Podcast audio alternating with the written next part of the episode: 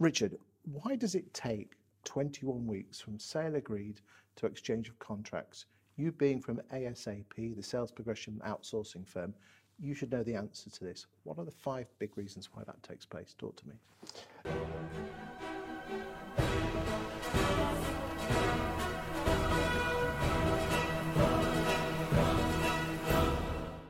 There's a lot of reasons. Um, I don't think we can disregard where we currently are or have been over the last two years.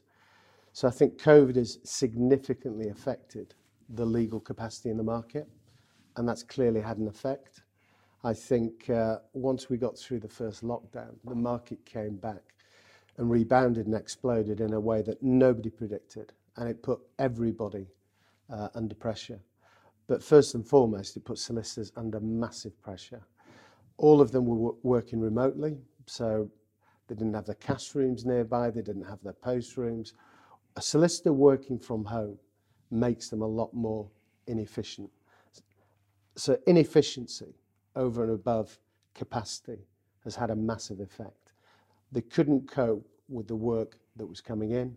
Most of the solicitors that we work with, either directly or being on the other side of in terms of sales progression, I think did a good job. I think some solicitors let themselves down, but I don't think you can disregard the volume of work that we're having to get through, and it's had an effect. What's the second reason?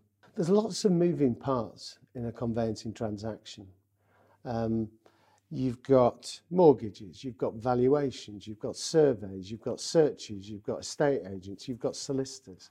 It only takes one of those moving parts to slow down, and it slows the whole thing down.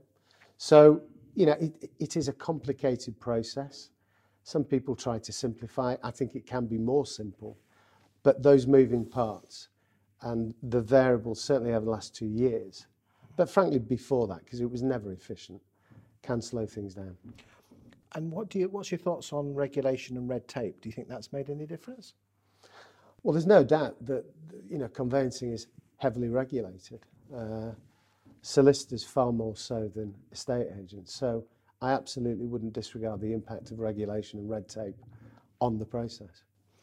And what about solicitors? And you know, they always seem to want to send letters to each other. Why don't they pick the phone up and or send WhatsApp messages and like the rest of us? I think it's probably tempting to go to the stereotypical solicitor, how people would view them 25 years ago.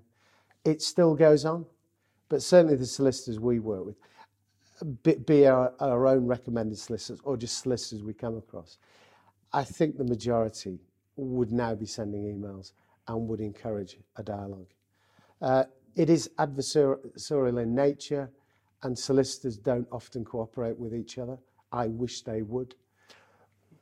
I mean, a lot of people say solicitors are there to find problems and not trying to, you know, not acting in their their entrepreneurial. Do you think that's the point?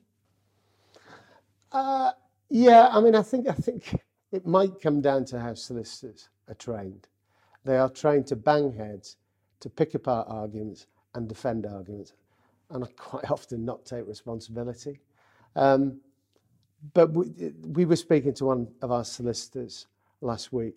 There's plenty that the legal profession could and should do to make things a bit more straightforward. But you know, certain solicitors will object to certain scenarios.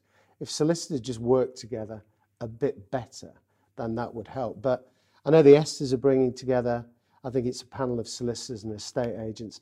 These sort of initiatives are really good because ultimately the property market, the property industry has got to work together more effectively.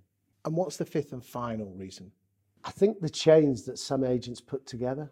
Um, there's lots of challenges in this market at the moment, and one of those is stock. Um, I think agents need to be creative with some of the open chains that they've got maybe going back to buyers and saying, will you offer more? Um, there's probably 20, 25% of the housing stock locked up in chains at the moment or open chains. What's an open chain for someone that might not know? Well, a seller is looking to buy, but they haven't found anywhere, okay. or a buyer loses their seller at the bottom. It's quite a big number, isn't it? It is, and I think it's probably 10% above where a normal market would be. Thank you for your time today. Cheers, Chris.